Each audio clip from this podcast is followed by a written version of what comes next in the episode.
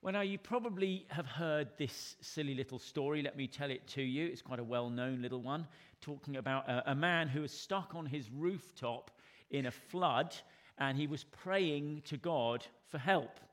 And after a while, another man in a rowboat came uh, and he shouted to the man on the roof, Jump in, I can save you.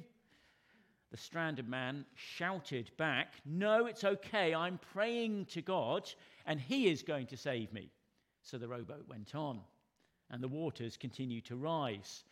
Then a motorboat came by, and the driver in the motorboat shouted, Jump in, I can save you. And to this, the stranded man said, No thanks. I'm praying to God, and He is going to save me. I have faith. So the motorboat went on, and the waters continued to rise. Then the helicopter came past, and the pilot shouted down, Grab this rope, and I will lift you to safety. To this, again, the man replied, No thanks. I'm praying to God and He is going to save me. I have faith. So the helicopter reluctantly flew away. Soon the water rose above the rooftop and the man drowned. And at the gates of heaven, he finally got a chance to discuss the whole situation with God. That's why it's a silly little story. At which point he exclaimed, You know, I had faith in you, but you didn't save me. You let me drown. You let me be lost. I don't understand why. To this, God replied, Well, I sent you a rowboat, and I sent you a motorboat, and I sent you a helicopter. What more did you expect? And the story illustrates really, I want you to think about this, the stubbornness, actually, of thinking that God must do things your way. And the way God does things must look the way you expect it to. We were reminded last week, weren't we, if you were here with us, that God's ways are actually inscrutable to us often. We can't figure them out. But they're not always. They're not always confusing. Sometimes God reveals things to us plainly and clearly and spells them out in black and white for us so that we are without excuse when we reject, when we are stubborn, when we ignore what God is saying to us. Now, we're going to see that kind of willful rejection of God's revelation as we look at the book of Acts and the close of the book of Acts this morning. But we will also, don't worry, finish the book with a bright note of optimism, I hope. So fear not. First of all, let's catch up with Paul. We left him last week on the island of Malta, along with 275 fellow passengers.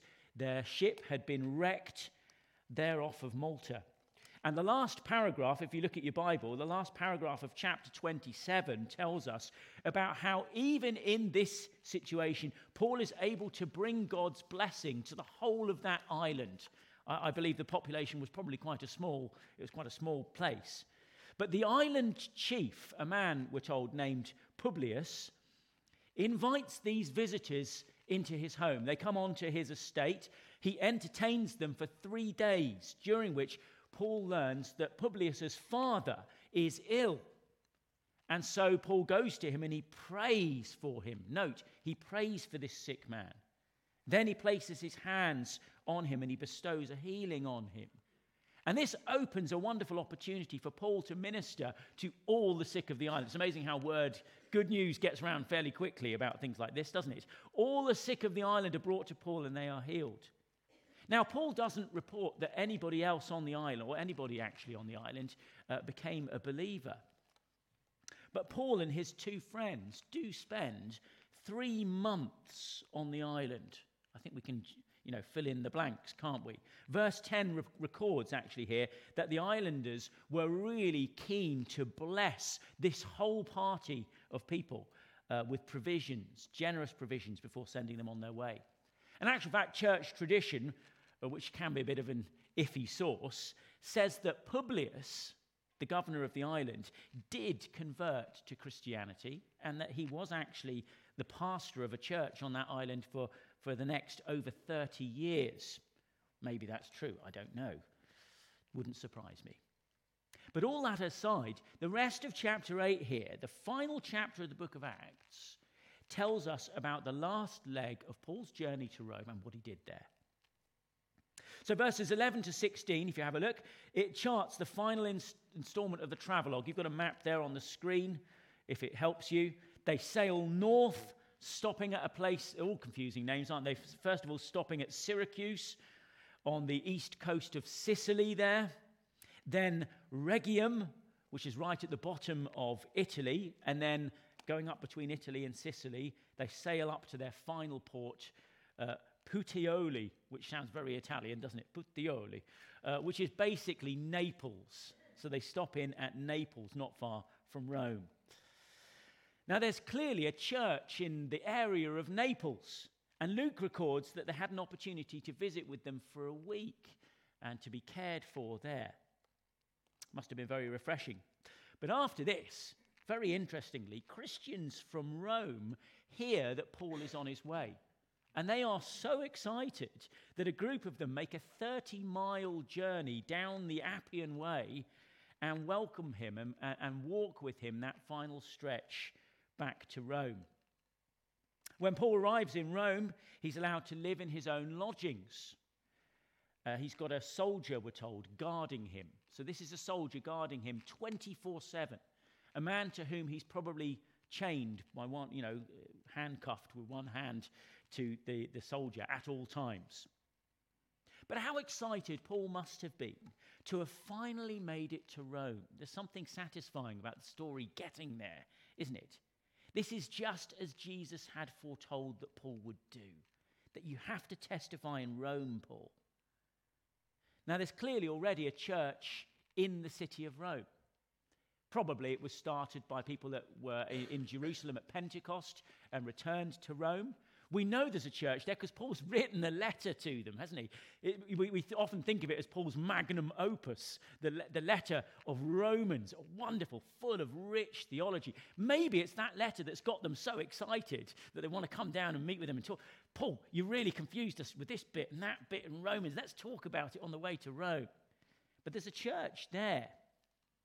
But I think actually, in the big narrative of the book of Acts, that's charting out the progress of the gospel to the world, we're supposed to think of Rome really as basically being synonymous with the nations or even the ends of the earth that the gospel is to go to. At least in the sense that it was the hub of the empire and probably contained citizens from every country in the known world right there. So remember from the first chapter of Acts that the gospel has to go to Jerusalem and then to Judea and then to Samaria, these ever widening circles, and then to the ends of the earth. And really, I think in this last chapter, you've got the beginning of the end, the beginning of the end, as finally Paul gets to the center of the empire. But the first thing that Paul does when he arrives in Rome is he meets with the Jewish leaders. Paul has an initial meeting that we read about uh, with these leaders, and it's just three days after his arrival, and he's, he goes to them to brief them on the situation. Let's, let's pick up the story in verse 17 and look at Paul's address to them. When they had assembled, Paul said to them, My brothers, although I have done nothing wrong against our people or against the customs of our ancestors, I was arrested in Jerusalem and handed over to the Romans. They examined me and wanted to release me because I was not guilty of any crime deserving death. But when the Jews objected, I was compelled to appeal to Caesar. Not that I had any charge to bring against my own people. For this reason, I have asked to see you and to talk with you because it's because of the hope of Israel that I am bound with this chain. So basically, Paul is telling them that he is in Rome because he was left with no other options. Actually, that's the situation, isn't it? He actually says, Look, I have no quarrel with the Jewish people, nor do I have any problem with any of the customs of our ancestors. Actually, as Paul said before, he keeps the law of Moses. He's got no problem with any of that. But it's the Jews of Jerusalem who are simply against him. The reason Paul's in Rome has got more to do with hatred, actually, than it has to do with any logical reasoning. And they wouldn't let the matter drop, would they, even though the Romans decided Paul was innocent of anything worthy of death?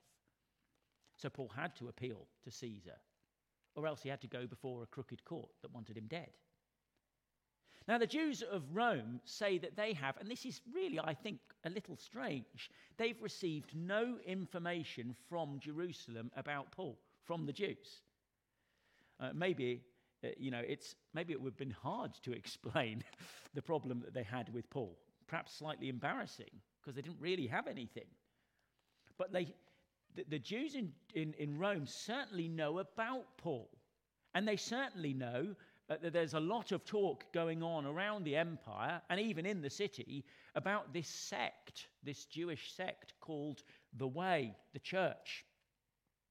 Well, Paul makes it clear again in verse 20 that actually this whole issue, he shows him his chains. You can see him shaking his. The reason I'm wearing this, he says, boils down to a matter of the hope of Israel.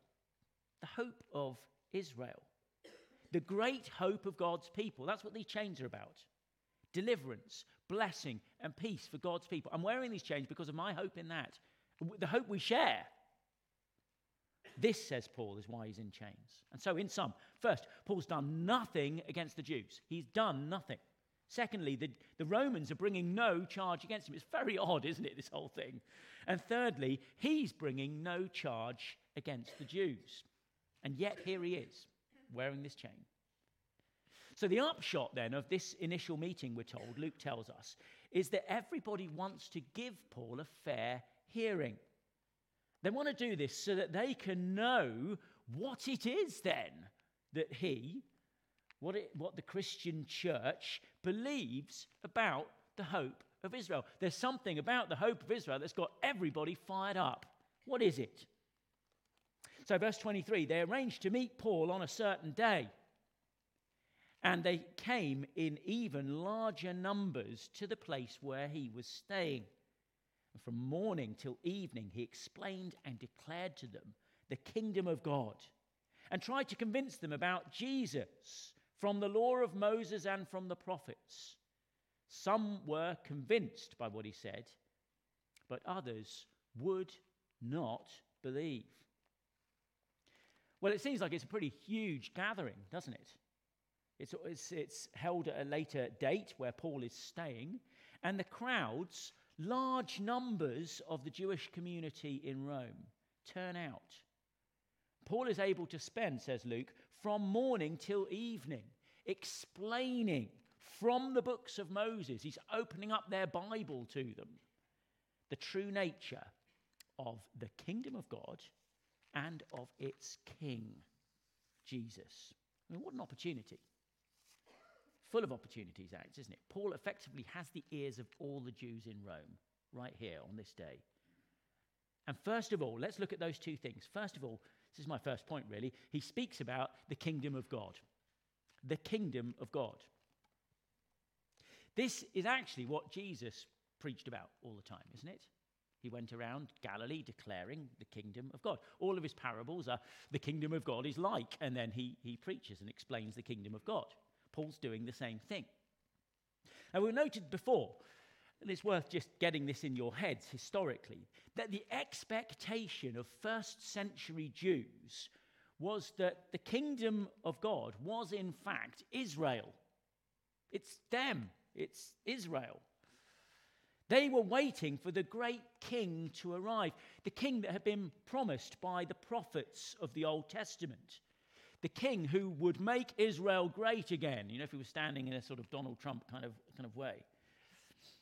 They probably imagined a, ki- a kingdom that A, had the military power of David, the great king of Israel, who defeated their enemies on every side and ushered in an era of peace. That's what you know about David, isn't it? He's a military leader, he's mighty, he's a giant slayer, right? So they wanted a kingdom like that, but also with the wealth of David's son, Solomon, who created such prosperity in the kingdom that the Bible tells us silver was as common as stones. I mean, this is a very wealthy kingdom. Imagine that. Military might of David, the wealth of Solomon. What a kingdom. That would be a kingdom to be proud of, wouldn't it? The greatest of all nations. It would be Israel's turn to be the world superpower. And if indeed that was the kingdom that the Jews were waiting for, think about that for a moment. if that was, then actually Rome, rather than having a problem with Christianity, should have a problem with the Jewish people. I mean, that's a kingdom that's a threat to their empire, isn't it? The new superpower. But that actually is not the kingdom that Jesus came to establish. You know, actually, I think this is so relevant even today, actually, when you, when you meet Orthodox Jews. This is probably almost exactly still the hope that they have. And yet they're wrong, according to Jesus. This is not the kingdom Jesus came to establish. And nor is it actually quite what the prophets were speaking about. How so? Well, Jesus puts his finger on it when he says these words to the Roman governor Pilate. Listen, this is what Jesus says. He said in John 18, My kingdom, the kingdom of God, is not of this world. If it were, my servants would fight to prevent my arrest by the Jews. But now my kingdom is from another place. That's a really important declaration there, isn't it? That's really enlightening about what the kingdom of God is.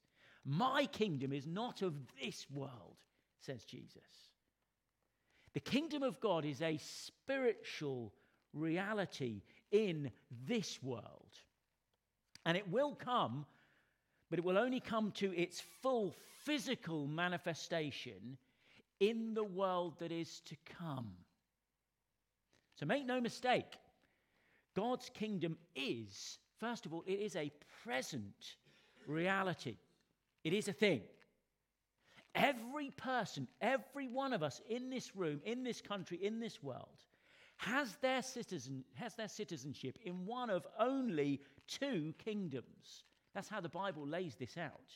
You are either a, ki- a citizen of the kingdom of this present world, the whole system of this world, or you are a citizen of the kingdom of God. It's one or the other. Now, I'm sure that uh, we all know, because we were all told many, many times, that Tiago uh, was very proud to gain his British citizenship a little while ago. That means that even though we will always think of him as our, as our beautiful Brazilian brother, he is in fact now a citizen of the United Kingdom there has been a, a change in his citizenship, whether he wants to acknowledge it or not. Now he needs to understand that if he goes and visits his family in Brazil, he's actually a foreigner over there. Okay, that's messed up, isn't it? He needs to teach them how to make tea properly. He needs to teach them about the nuances of the science of biscuit dunking in the tea. Likewise, though, those who've put their trust in Jesus Christ, we have a new citizenship. We're no longer at home here in this kingdom. We're foreigners who belong to another kingdom, the kingdom of God. The kingdom of this world is a doomed kingdom. For all of its beauty, and it is beautiful, it has the fingerprints of a good creator all over it, doesn't it, this world? But yet, this world is subject to decay. It, it all decays and ruins and spoils. This kingdom, with its decay and its, and its ever increasing sin, the wickedness that, that fills our, our media stream all the time, one day that will be judged. It's a doomed kingdom, it's a rotting kingdom. But the kingdom of God is eternal, it is wonderful, it is full of grace and blessing, and it will never pass away. It is a far superior kingdom. You can't even compare the two. Now, Paul describes the process of obtaining the citizenship in God's kingdom in his letter to the church in Colossae. He, he gives a really good statement here. He says this that we joyfully give thanks to the Father who has qualified us to share in the inheritance of the saints in the kingdom of light. For he has rescued us from the dominion, the kingdom of darkness, and brought us into the kingdom of the Son he loves, in whom we have redemption, the forgiveness of sins. Entrance to this kingdom, the kingdom of God, you see, requires that all of your sins are dealt with. In fact, Paul says to the church in Ephesus, listen to these words Of this you can be sure. No immoral, impure, or greedy person, such a man's an idolater, idolater, has any inheritance in the kingdom of Christ and of God. So, how do you qualify then for citizenship? You don't. It is the, look, it's the Father who qualifies you. Look at, look at those first verses there. It's the Father who qualifies you. It's a kingdom entered through rescue. The redemption, the forgiveness that we need is found only in Jesus of uh, Christ, the Son that He loves, and it is obtained only by faith. That's the kingdom, a wonderful kingdom, a kingdom of blessing. But what about the king? That brings us to Paul's second thing the king, the king of God. And once again, Paul tries to reason with this great crowd of Jews and to prove to them, as he's done everywhere that he's gone in the synagogues, that Jesus is the Christ, the Messiah. Messiah is basically the same word as Christ. It means anointed. It refers to the king of God's kingdom. Have a look at verse 23 again. From morning till evening, he explained and deca- declared to them the kingdom of God and tried to convince them about Jesus from the law of Moses and from the prophets. He's opening their Bible to them, showing them that this king, showing them who this king really is, all through what Moses said, all through what the prophets said. Surely Paul led them through scripture after scripture, showing them that everything that Mo- Moses and the prophets said about the Messiah was fulfilled in the birth, the ministry, the death, and the resurrection of Jesus of Nazareth. He was the one. I mean, let's just take his birth narrative because it's Christmas and all. Christmas is nearly on us at the very least. The virgin birth. Look at the look at this is what the prophets say. Isaiah, therefore the Lord himself will give you a sign. The virgin will be with child and will give birth to a son and will call him Emmanuel, God with us. The place of his birth. Micah 5 verse 2. But you Bethlehem Ephrathah, though you are small amongst the clans of Judah, out of you will come one who will be ruler over Israel, whose origins are from of old, from ancient times. Herod's massacre of the children. Jeremiah 31, this is what the Lord says A voice is heard in Ramah, mourning a great weeping, Rachel weeping for her children, refusing to be com- comforted because her children are no more. The escape to Egypt as they escaped from Herod. Hosea 11, verse 1 When Israel was a child, I loved him, and out of Egypt I called my son. All of these prophetic echoes pointing towards Jesus Christ, Jesus of Nazareth. One scholar states that conservatively, he says, Jesus fulfills at least 300 prophecies in his earthly ministry. 300 times that the Old Testament speaks of things that this Messiah, this King will do, all of them fulfilled in Jesus of Nazareth. Jesus fits the bill. He's the one you've been waiting for, Paul says. But the trouble is, he is the one that your leaders, your leaders in Jerusalem, the leaders of your religion, they rejected him. It was the Jewish leaders, the very same ones who are seeking to take Paul's life, by the way, who were behind the murder and the crucifixion of the Messiah. And to reject him is to share in their sin, is to have the same hearts that they had. And that is a huge deal because Jesus didn't stay dead, he rose again. The king. He's king because he rules even over the grave. And he's risen to take his place at the right hand of the majesty in heaven, from where he will judge. He will return to judge the earth and he will do that himself. He is the King of Kings. God's King came the first time, and we remember it as Christmas, don't we? As a Savior for the world, gentle and gracious, offering salvation. But the return of the King, that will be a fearful thing for those who reject him, who are not ready for his arrival. It will be a, a fearful thing for those who've not had their, their, their sin dealt with, who are not members of his kingdom, who are not citizens of his kingdom. Why is that? Why will it be bad if you haven't had your sins dealt with? Why is it actually, why is it any business of God what I do and do not do? You ever thought? A lot of people want to ask that question. I'll tell you. Firstly, and this is only a trivial thing, but because our sin actually doesn't just impact ourselves, it impa- impacts everybody around us. If you think your sin doesn't impact anyone else, only you, you're deluded. But secondly, and far more importantly, because all sin, and you need to understand this, all sin is sin against God. It is breaking the king's commands.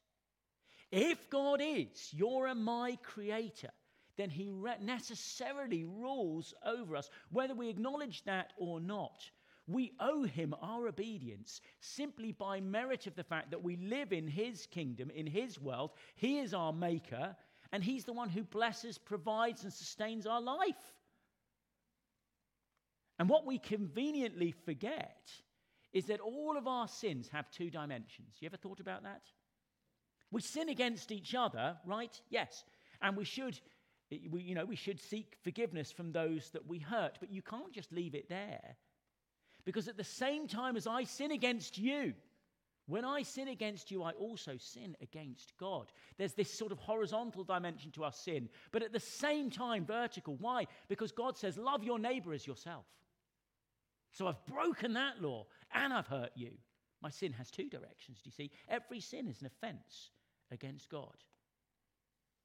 And it is to God's King then that I need to bow the knee and turn to for forgiveness.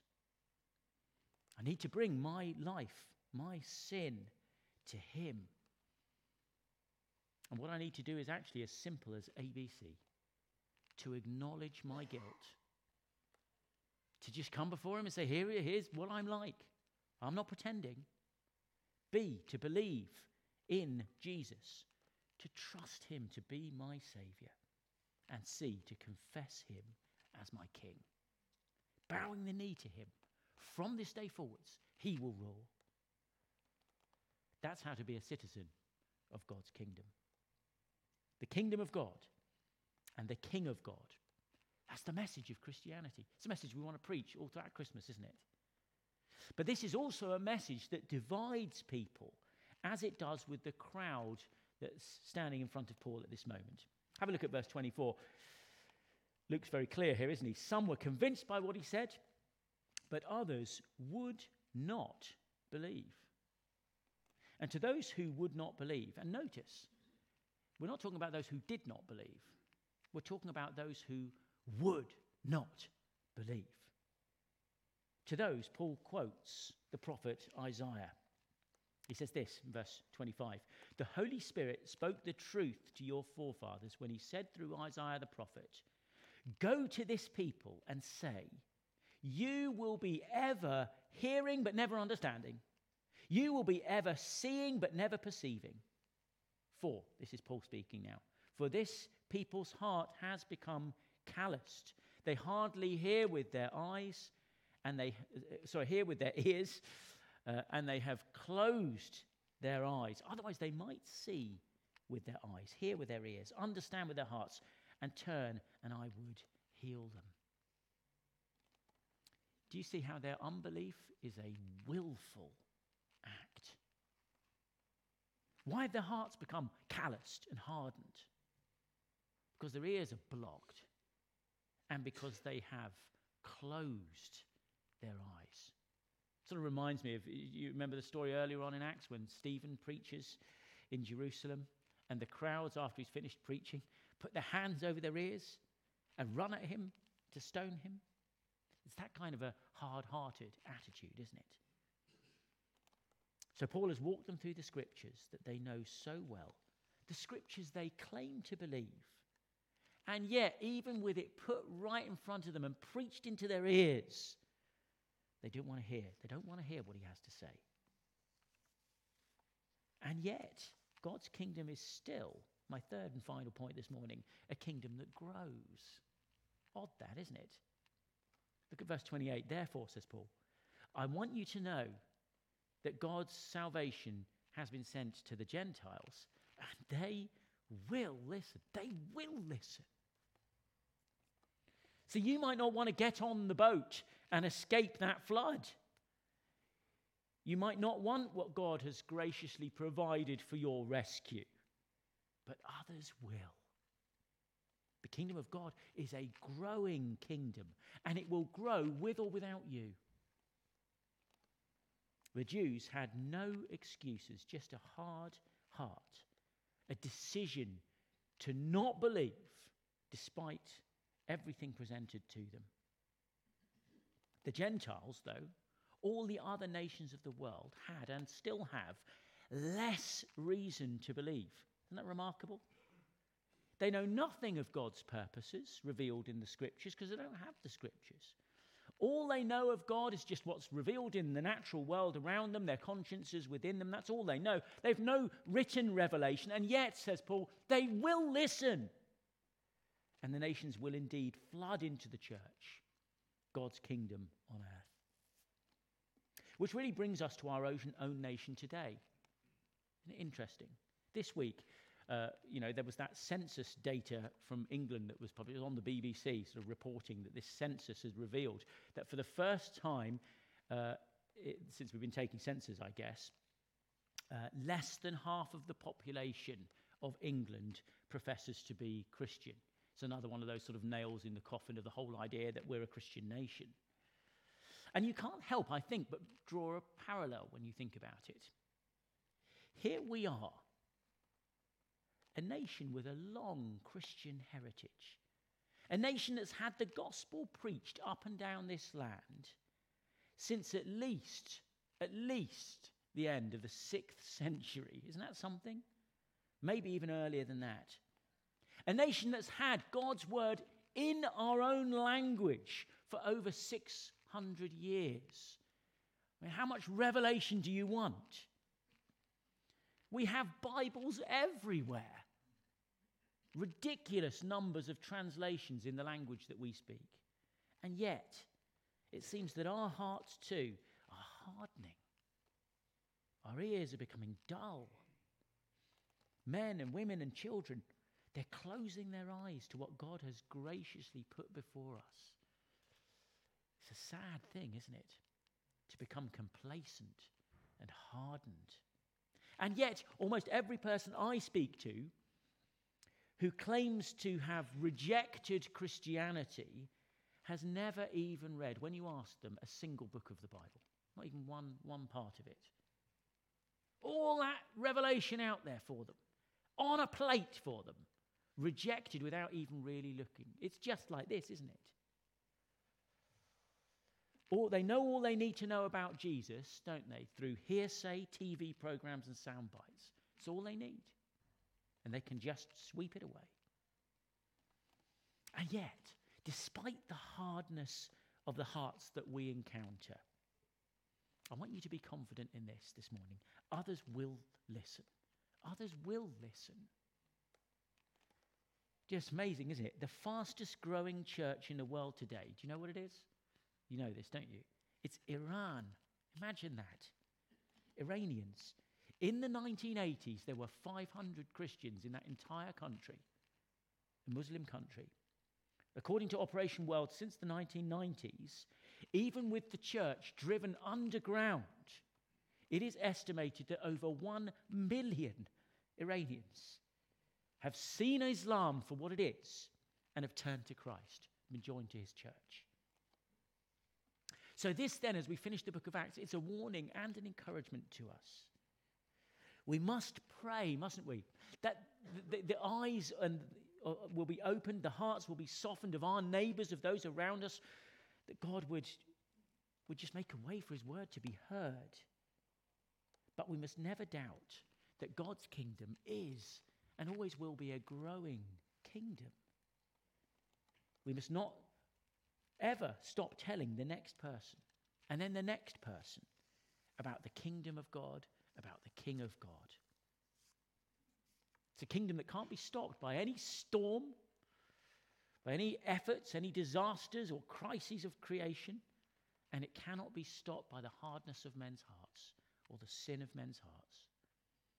Some may listen, some may not listen, others will listen. The kingdom of God will continue to spread.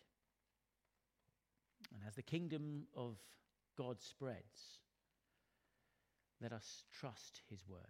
Let us continue to herald that gospel far and wide until our king returns.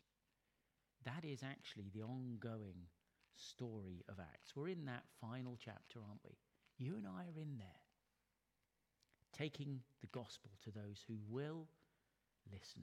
We go with that promise and we go with the grace of God. That's the story of Acts.